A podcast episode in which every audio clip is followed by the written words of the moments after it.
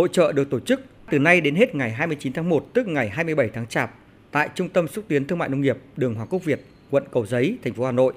Hội trợ góp phần tăng cường hoạt động xúc tiến thương mại, thúc đẩy tiêu thụ sản phẩm của các doanh nghiệp, hợp tác xã tại thị trường nội địa,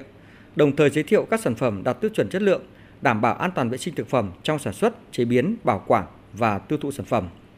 Với quy mô 50 gian hàng, Hội trợ Xuân nhâm dần có sự tham gia của các đơn vị sản xuất chế biến kinh doanh, các mặt hàng nông đặc sản vùng miền, cơ sở sản xuất thủ công, mỹ nghệ, hàng tiêu dùng quà tặng đến từ gần 20 tỉnh thành phố trong cả nước như Điện Biên, Lào Cai, Lạng Sơn, Hòa Bình, Hưng Yên, Bình Định, Quảng Nam, Quảng Ngãi, Nghệ An, Quảng Ninh, Sóc Sơn, thành phố Hà Nội. Ông Đào Văn Hồ, Giám đốc Trung tâm Xúc tiến Thương mại Nông nghiệp cho biết, các sản phẩm bày bán tại hội trợ có nguồn gốc xuất xứ rõ ràng, uy tín được kiểm soát an toàn thực phẩm. Sản xuất theo tiêu chuẩn Việt Gap, Global Gap,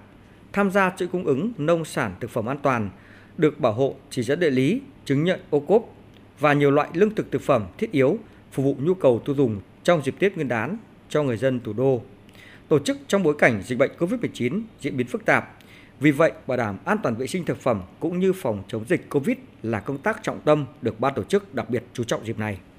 các cái sản phẩm hàng hóa khi vào vào trưng bày, giới thiệu tại hội trợ thì được kiểm nghiệm ờ, một cách ngẫu nhiên, đảm bảo an toàn vệ sinh thực phẩm cho người tiêu dùng rồi có tem nhãn đầy đủ để chứng minh được cái nguồn gốc sản phẩm của mình, cũng như là cam kết cái giá bán không tăng. Đồng thời những quy định của ngành y tế thì chúng tôi cũng thực hiện nghiêm, người tham gia hội trợ sẽ được đo thân nhiệt, khai báo y tế